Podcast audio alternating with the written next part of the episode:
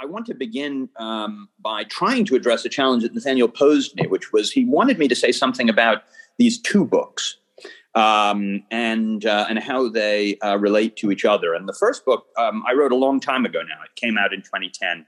Uh, and it's this book that uh, he uh, alluded to called The Hebrew Republic. And then the more recent book, um, uh, which came out right before the plague, um, which is called The Theology of Liberalism. And I thought it was actually a good question um, to think about how they how they relate to each other. Um, they're both about secularization uh, or claims about secularization uh, in some form or another. But um, as uh, as people who study the subject know uh, very well, um, there is an extraordinary ambiguity uh, in the way that that term is used uh, in the academy, particularly insofar as I would say the two most the, the, two most common things that people mean when they talk about secularization are not just different from each other, but almost uh, opposites or inverses. Um, that is, the more familiar one is uh, secularization, where the thing uh, that is being secularized usually is something like society uh, or something like that. And secularization in that context is a subtraction story, right? It's that there used to be a lot of religious stuff going on. Uh, and uh, religious arguments and um, uh, and uh, sort of ecclesiastical institutions and ecclesiastical jurisdiction and so on. secularization is the story whereby all, all of that disappears uh, and sort of yields place uh, to uh, an entirely secular um, sort of uh, social apparatus in the West. and, and in essence, it's that first secularization story that I was more interested in um, in the first book, by way of saying that to the extent uh, that quite a lot of historians of early modern political thought had treated the 17th century in particular as a site of secularization in that sense. That is, uh, a period of time, or indeed the period of time, uh, when uh, under the uh, sort of combined impact of the wars of religion, uh, philosophical skepticism, and and several other sort of very broad um, sort of sociocultural phenomena, uh, religious sources, uh, forms of authority and argument recede, uh, and uh, and political science becomes secular. Uh, this is the moment at which um, uh, political philosophers try to do without religious arguments and are no longer fundamentally interested in in the question of ecclesiology, theology, all of these things. And it seemed to me that that story, uh, the traditional way of telling it, um, put things almost exactly backwards. Uh, that's to say, if you looked at, um, say, the political thought of the humanists uh, in the earlier period, in the 15th, 16th centuries, uh, even beginning in the 14th, um, what you see was that their approach to political theory was remarkably secular in this sense. That is, it made very little recourse uh, to religious arguments, texts, uh, sources, and so on. Uh, why? Well, because it was classicized. I mean, this is the so that, you know these people were uh, reviving Cicero and Ciceronianism or Aristotle and Aristotelianism or whatever it was, and their sources and preoccupations were not um, fundamentally Christian. And when you read their texts, they're very rarely talking about religion. Um, they're almost never talking about the Bible, uh, and uh, and they have a quite freestanding classical uh, or classicizing approach to political science. The 17th century, it seemed to me, went exactly the other way. Uh, it was in the full sort of fervor of the Reformation uh, that, for complicated reasons, European political theorists uh, were suddenly animated in a way that they hadn't been for a very long time uh, by um, religious questions, theological questions, and particularly the Bible. and the full panoply of Hebrew sources that they were rediscovering by way of uh, their project of trying to understand and interpret the Bible. And so, in essence, in the first book, what I was trying to answer was the question how did that encounter, broadly speaking, this encounter between Christian, largely Protestant um, uh, readers and thinkers and their Hebrew sources, how did that encounter change the way that people thought about politics? And I was trying to tell that story by way of saying that this traditional subtraction story about the uh, 17th century was uh, was was misguided and misleading. Uh, that really, actually, it's a sort of moment of uh, of, of sort of re-theologizing, re-theologizing, if you want, uh, and certainly re-biblicizing uh, of the tradition. So that's the one kind of secularization. But of course, as many of you will know, uh, the other thing that people most often mean when they talk about secularization is almost the reverse, right? Not the claim that um, society, our ideas, our ways of thinking used to be religious and then they stopped being uh, religious or or based in, or grounded in, in uh, theology, religious claims, and so on, but that in some way uh, they continue to be, even though we don't recognize it. Right. So if the first is a subtraction story, the second is let's call an occlusion story.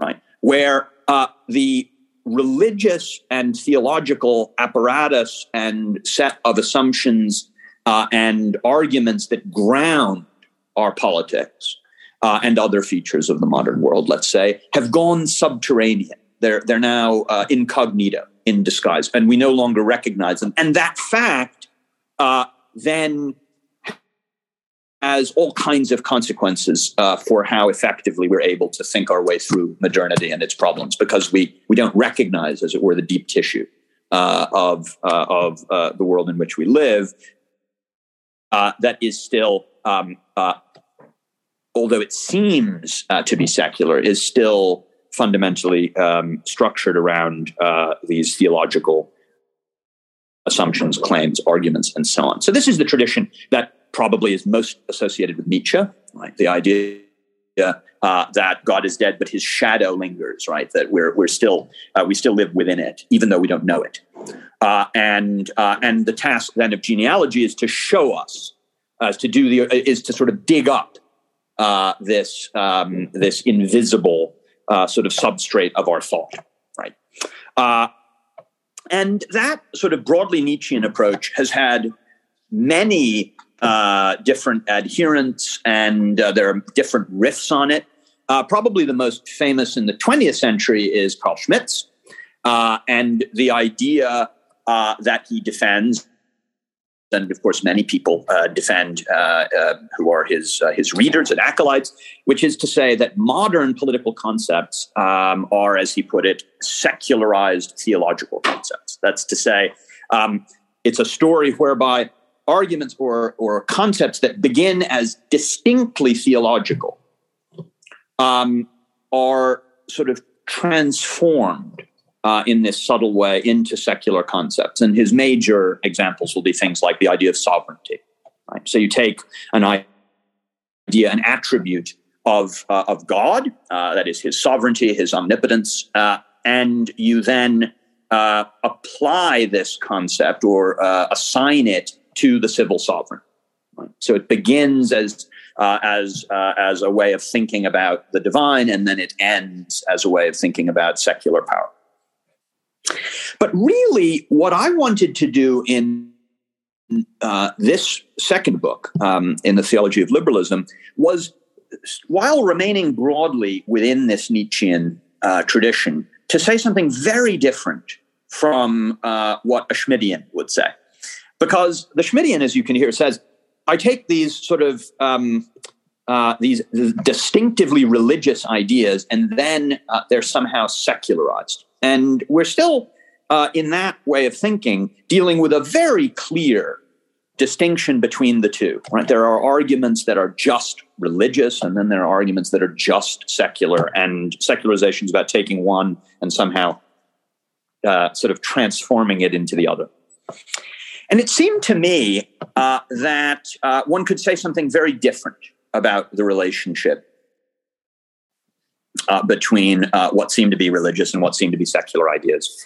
Uh, in particular, uh, by way of explaining the emergence uh, of this thing we call liberalism, uh, and then explaining what, in my view, is something that peculiar, something very peculiar that happens to liberalism um, on its way through the 20th century. And so I'm just going to say a little bit about the shape of the argument uh, and uh, and then uh, hope to to sort of open it up, and we can talk about the bits of it that you find most stimulating and interesting.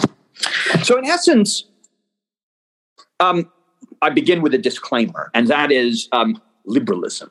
Uh, any, you know, uh, the historians in the room, uh, I don't know who you are, but you're wincing as you even hear the term because um, First of all, when we use it to apply to anything or any phenomenon before the 19th century, the early 19th century, we're committing anachronism. Right? This is a term uh, that evolved uh, in post-revolutionary France uh, to uh, uh, to refer to a, a particular uh, sort of political persuasion that emerges in that period. and so, when we apply it to, say, um, the 17th century and we look for a liberalism uh, in this period, um, we're doing something of which historians are rightly suspicious. On the other hand, um, it is absolutely unmistakably the case that this cluster of commitments that come to be constitutive of liberalism in the early 19th century do have early modern roots. Uh, ideas like religious toleration, uh, the rule of law, uh, freedom of speech and expression, uh, something like an idea of the uh, of the um, uh, the value of privacy and so on. And we're rightly curious about where these ideas come from, and that leads us back to the early modern period, to the people who didn't think of themselves as liberals, uh, but who were defending and developing uh, these arguments. And in essence, uh, what I try to show first is that these people, to a person, were fundamentally motivated uh, in their politics by a theological project uh, in the first instance. And in particular, uh, the, uh, the sort of character of that enterprise is uh, what we can broadly call Pelagianism. Uh, and this requires taking a step back to the very beginnings of the Christian church uh, and one of its fundamental controversies, uh, which then continues to ramify. And so I argue explains quite a lot of the structure of this thing that emerges as liberalism. So, what's the dispute? Many of you will know about it. Uh, and uh, and uh, as I uh, bowdlerize it to squeeze it into the next four minutes, please have mercy on me. Um, but for those of you who might not know about it, um, this is fundamentally a question that begins from within a particular um, tradition uh, of theology that we might call rationalism.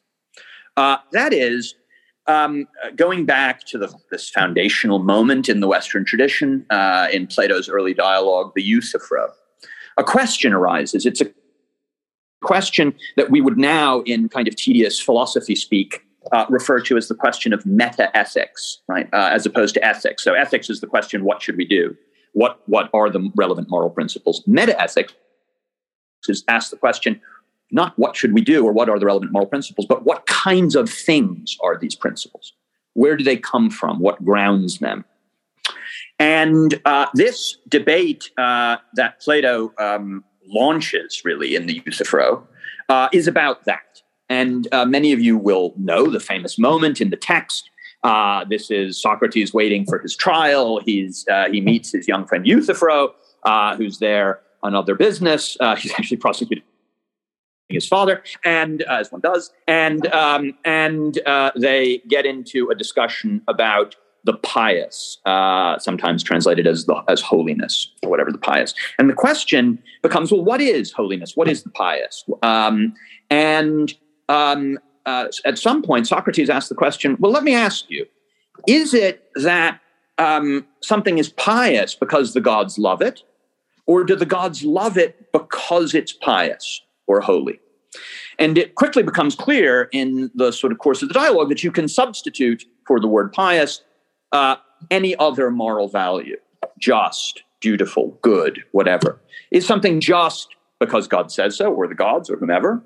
So is it the result of an act of will? Is it someone deciding that this is the case? Or are these things just intrinsically good, beautiful, just, and so on? Uh, and the gods, of course, tell us to do these things, but they tell us to do these things uh, not because it's a mere whim, but because they are perfect and unerringly good. Right? That's the that's the question. And of course, many of you will know that the answer that Plato gives is uh, the rationalist one. That is to say, um, uh, that moral values are not the product of anybody's will, not even God's. Right? Um, they are, for Plato, like mathematical truths. Uh, they're just so. Uh, they, they, they have a kind of objective, intrinsic nature. Uh, and God, of course, being perfect, will always conform his behavior uh, to these principles. Uh, but his but these principles are not a product of his will. So let's call that view rationalism. Uh, that is the dominant uh, tradition in all of the major strands of uh, Jewish, Christian, and indeed Muslim theology from that from you know from that moment forward. But there is, of course, an alternative. Um, you could go the other way uh, and you could say, no, no, no. I think uh, that um, that justice and so on are what they are because God says so. That it's God's will that determines the question. Why would you say that? Well, if you were a, uh, a, sort of theologian of a particular kind, you might worry that the rationalist answer um, constrains God's freedom. Right? Um, if God certainly and unerringly always does what these principles require, then is he really free? Right? Um, if we know with certainty what he's going to do, uh, how is that consistent with the idea of his freedom? And if these things that somehow govern his behavior are antecedent to him uh, and don't owe their nature to any grounding in him, have we not just compromised him, his omnipotence? So you might, if you wanted to uh, solve those problems, go the other route, which we'll call voluntarism, from the Latin term uh, voluntas, meaning the will, right? That these principles are grounded in somebody's will, namely God's. Well, what's the problem with that view? Uh, for the overwhelming majority of theologians, that view uh, was simply a non-starter because it seemed to turn God into a tyrant. Right? That is to say, uh, you you now have God um, as an arbitrary monarch, simply um, laying down laws. Uh, and it seemed as if we could give a good prudential reason why you should do what God tells you uh, if he's the voluntarist God, namely, he could drop a house on you or something. I mean, you know, so you have good reasons to keep him happy, but they're not moral reasons. Right? You couldn't offer as a reason for doing what God tells you. Uh, well, that's because what God tells you is good, right? Because then you've argued in a circle. So, uh, so for the overwhelming majority, uh, the rationalist answer is the is the one that they take. However, once you've said that uh, the principles of justice are and other moral values, but we're going to talk about justice mostly for now. Um, once you've said that justice is just what it is, um, whether God says so or not, um, you've already gone into um, a very uh, particular uh, sort of frame of discourse and you've introduced an obvious problem. And that is, you've now said that it looks as if God should play by the same rules we understand and play by ourselves. We can ask the question, is my behavior just? We can also ask the behavior, is God's, uh, the question, is God's behavior just? Now, for a voluntarist, that's no, that, that, he gets out of that problem, he or she, uh, because um, you've now said justice is just whatever God says it is. So the question, but is God's behavior consistent with justice, becomes a nonsense question, right? Um, it's just justice just is whatever uh, God decides. But if you don't take that view, if you take the rationalist view, uh, it looks like God has to be just uh, by the standards that we can all understand, at least to some extent, although, of course, to what extent will become a subject of major dispute. And yet we look around and there seems to be a lot of badness in the world. Uh, there seems to be badness of lots of different kinds. Uh, there's the badness of human beings doing horrible things to each other, right? Uh, but there's also um, uh, badness that has nothing to do with human actions, things like earthquakes, cancer, uh, and so on. Uh, and and if you're a Christian in particular, um, you think there's then an ultimate form of badness, which is that the vast majority of the human race is damned. Right? Uh, how is all of that consistent with the hypothesis that a perfectly just, all powerful being elected to create this world?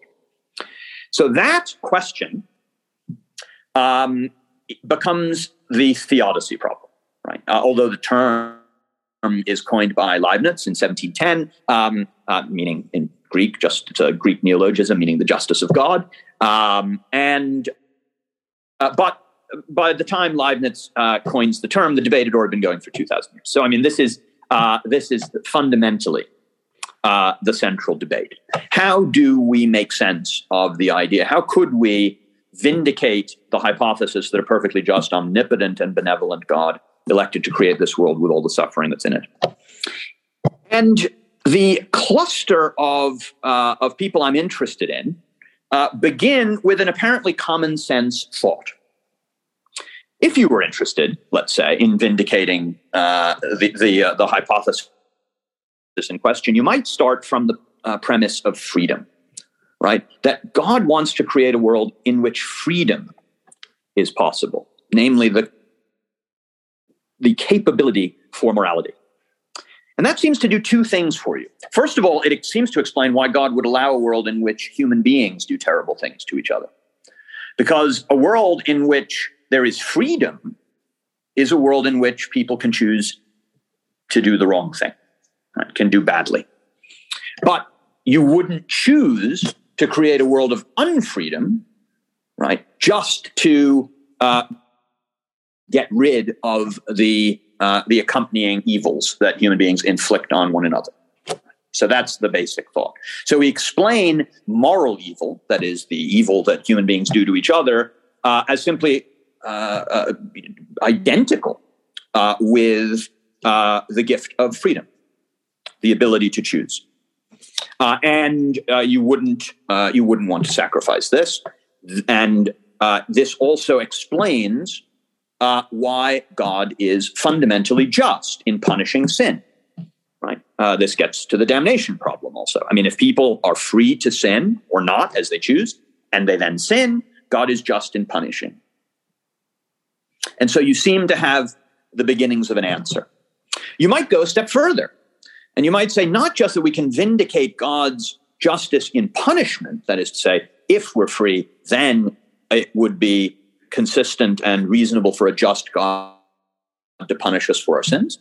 But again, you can go the next step and say that we can vindicate God's distributive justice. That is the way, the fact that God has chosen to create this particular world with all its distributions of goods and bads on the hypothesis, which of course we could never prove, but we can also not disprove, which is the crucial point, uh, namely that perhaps um, if you uh, if you want a world in which there are going to be creatures like us who are capable of morality, which is the highest good, the thing that's transcendently valuable, you simply must have earthquakes and cancer and things like that. Uh, it's just part of the recipe, right? If you want creatures like us uh, there there are only uh, there's a finite number of ways in which you can bring it about uh, that there are creatures like us right? So god is omnipotent uh, that's to say he could choose to create any kind of world he wants but he's not omnipotent in the sense that he can choose any number of ways to create any particular kind of world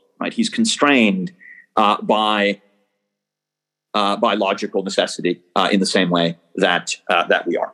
So you've vindicated God's distributive, ju- uh, God's punitive justice and His distributive or creative justice by by uh, by flagging this issue of freedom, and that is essentially the view taken by this uh, still somewhat mysterious figure in the late fourth, early fifth century, known as Pelagius.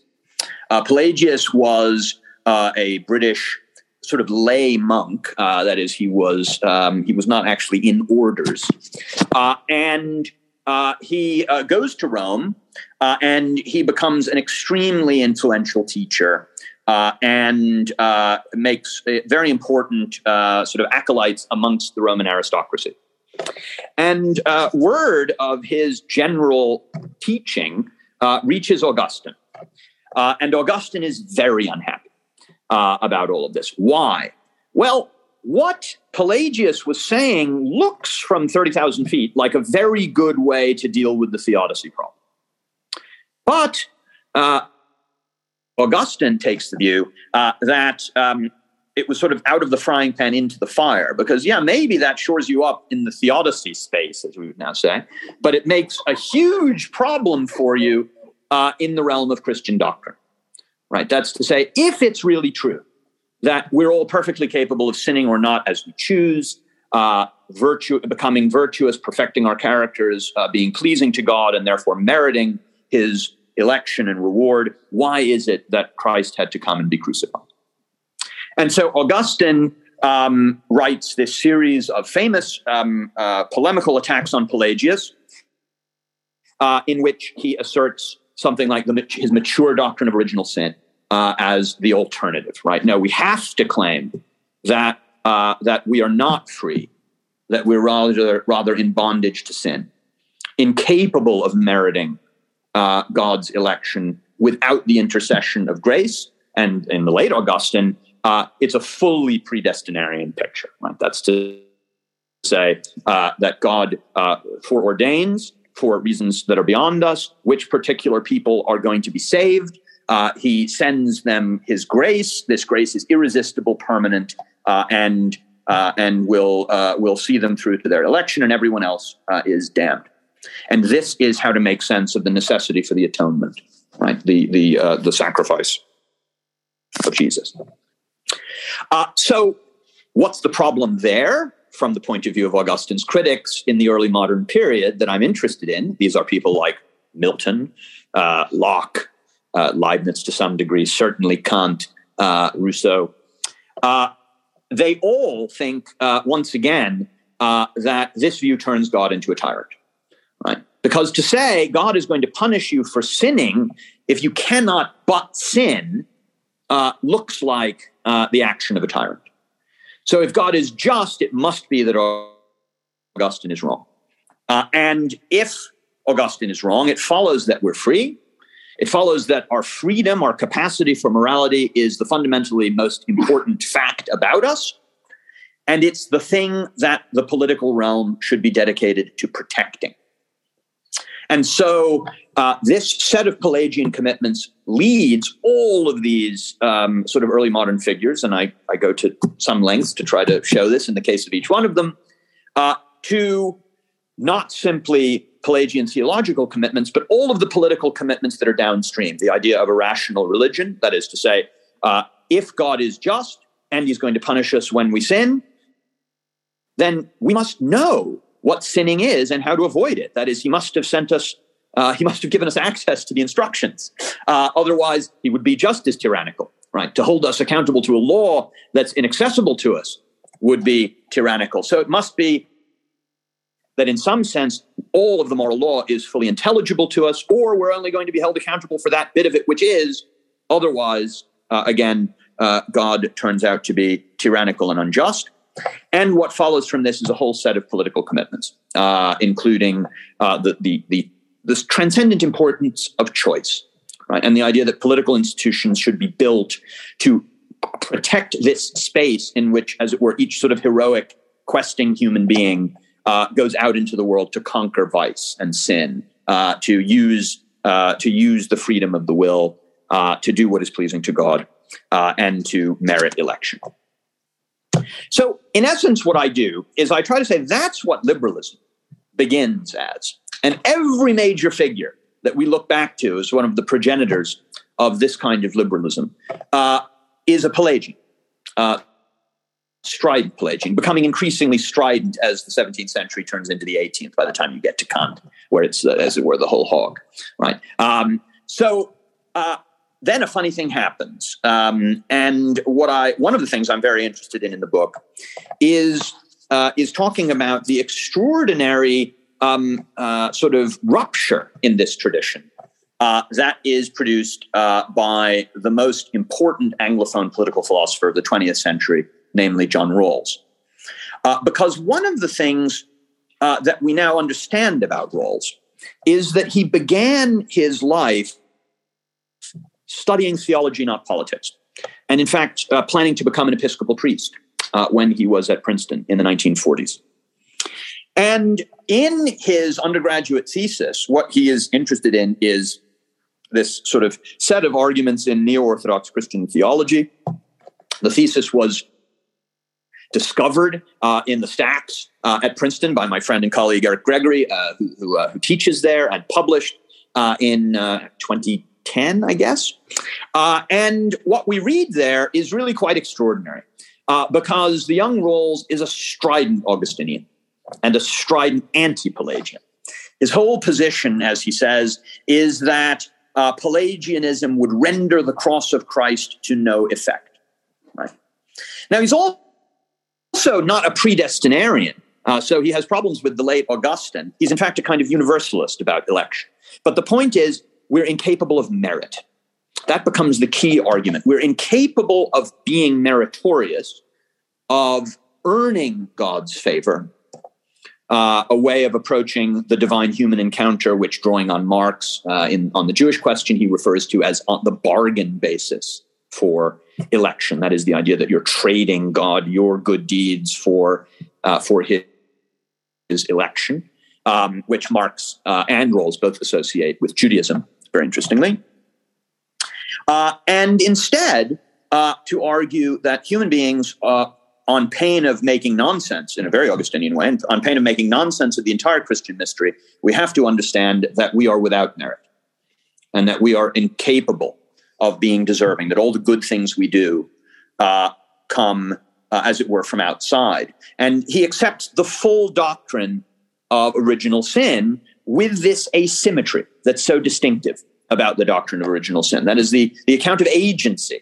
that the uh, that the idea of original sin um, presupposes is quite bifurcated, right? Because the idea is when we sin, that's really us, right? Uh, that's not coming from outside, right? We're sinning because our nature is to sin.